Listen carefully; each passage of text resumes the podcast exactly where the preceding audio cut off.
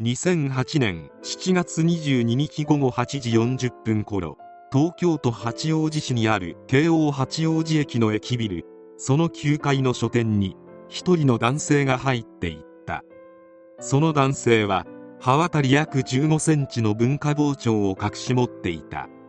名前は菅野正一当時33歳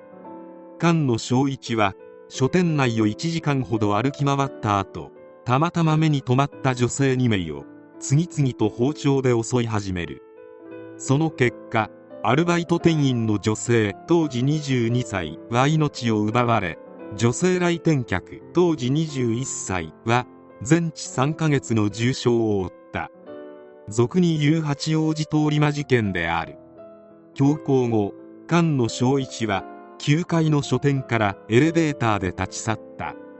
エレベーターに乗ってから血のついた包丁を持っていると目立ってしまうと気づきその場で包丁を捨てたという。エレベーター内には包丁だけでなく菅野正一自身の身分証明書も落ちていた。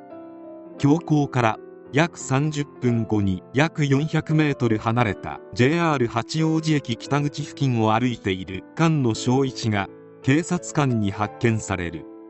職務質問したところ犯行を認めたため緊急逮捕された。逮捕後菅野正一は最近あちこちで通り魔事件が起きており刃物なら簡単にやれると思った。大変なことをしてしまったと供述。同年3月19日には茨城県土浦市で8人が無差別に命を奪われる事件。同年6月8日にも東京秋葉原で17人がナイフで刺されるという通り魔事件があり菅野正一もこれらの事件をテレビのニュースで見て知っていた。本事件も有名な秋葉原事件と同じく無言で近づいて刺す犯行対応だった。菅野正一はなぜこのような事件を起こしたのか。仕事のことで家族とトラブルになりむしゃくしゃしてとっさに無差別に人を襲おうと決意した。仕事がうまくいかず両親に相談したが乗ってくれなかった。人間関係を含め仕事関係で23日前からむしゃくしゃしていたことから無差別に人を襲おうと決意したという。父親は息子は事件の1週間ほど前に実家に立ち寄ったが仕事で相談を受けた覚えはないという。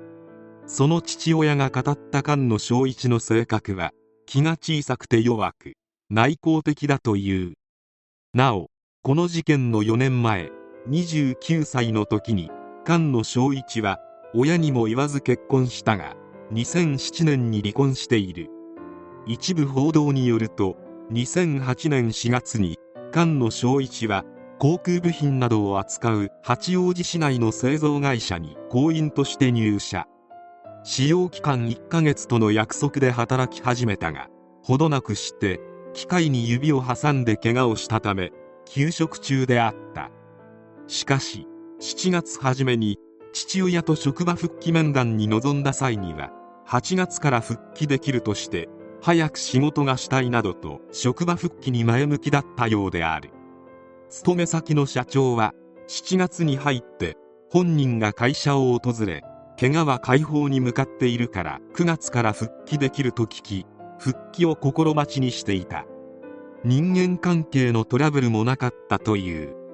しかも会社では休職中の給与保証をしており復帰後は怪我でもできる職場を考えていたという。菅野正一の中学時代の同級生は友達を作らない。喧嘩をしたことも見たことない。ただ切れたら何をするかわからないという印象でした。そういえば不登校という時期もありましたという。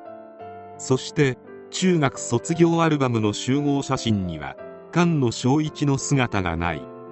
菅野正一は中学を卒業した後高校へ進学したものの中退。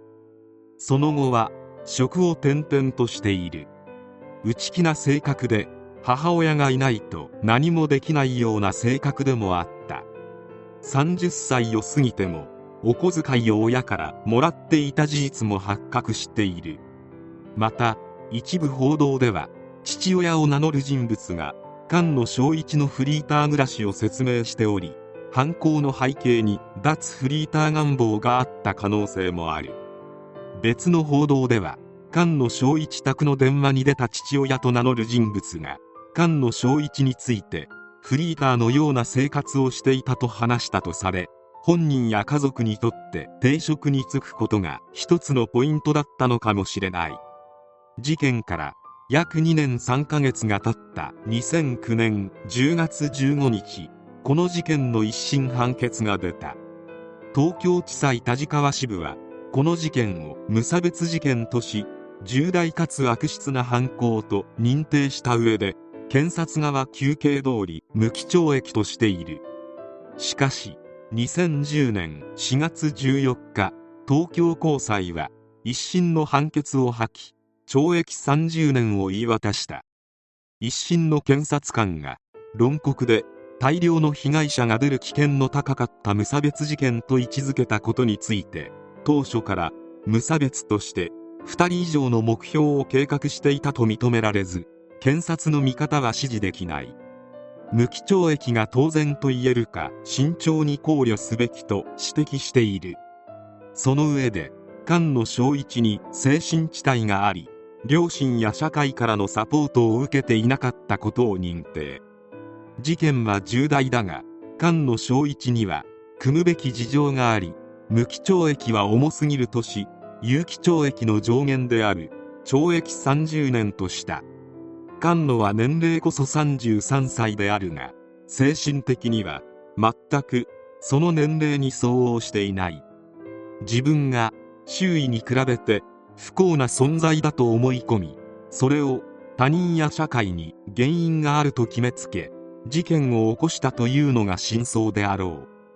う。事情聴取で親に相談しても相手にされなかったと供述したが中学で周囲に馴染めなかった時も仕事を辞めた時も何かあれば相談するように本人には言っていたようである。